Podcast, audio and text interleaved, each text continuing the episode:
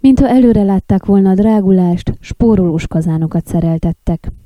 Az Európai Unió vidékfejlesztési LEADER programjába pályázott sikeresen egy modern biomasszával, illetve napkollektorokkal működő automatizált kazán megvásárlásáért a Farkaslaki önkormányzat. Tudtuk meg Kovács Lehel helyi polgármestertől.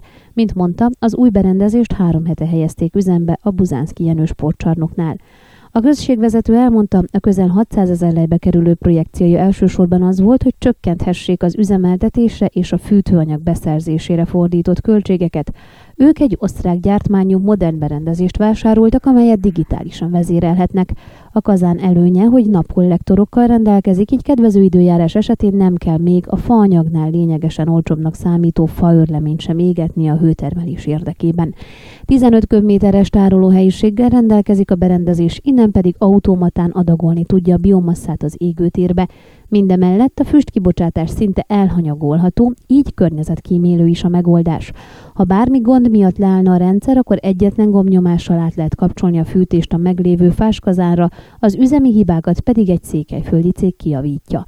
A helyszínen Miklós László, a sportcsarnok ügyintézője mutatta be a berendezést, aki arra is kitért, hogy a speciális puffertartálynak köszönhetően több napig is tárolni tudják a korábban előállított melegvizet.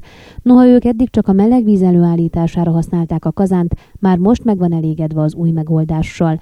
A fogyasztással kapcsolatos adatokról ugyanakkor egyelőre nem tudott pontos információkat adni, hiszen ez még korai lenne. A polgármester rámutatott, egyelőre nem okoz gondot a fa beszerzése, hiszen több cégtől is vásárolhatnak, ráadásul a közbirtokosságok is tudnak segíteni ebben. Hosszú távon azonban ki szeretnének jelölni egy területet a községben, ahová elvihetik a gazdák a zöld hulladékot, amit egy őrlőgép megvásárlása után biomasszává alakíthatnak. Hasonló kazán szereltetett fel a Székelyvarsági önkormányzat is a polgármesteri hivatal fűtésére. Erre nagyjából 300 ezer lejt költhettek a LEADER programba pályázva, tudtuk meg Tamás Ernő székelyvarsági polgármestertől.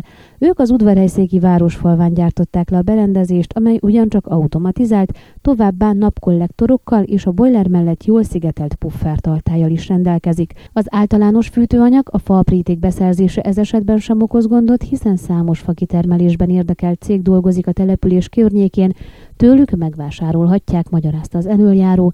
Közöltem, a farkaslaki elképzelésekhez hasonlóan a költségcsökkentés volt a cél, ám egyelőre ő sem tud konkrét adatokat mondani az új berendezés fogyasztásáról, hiszen eddig csak a próbaüzem történt meg.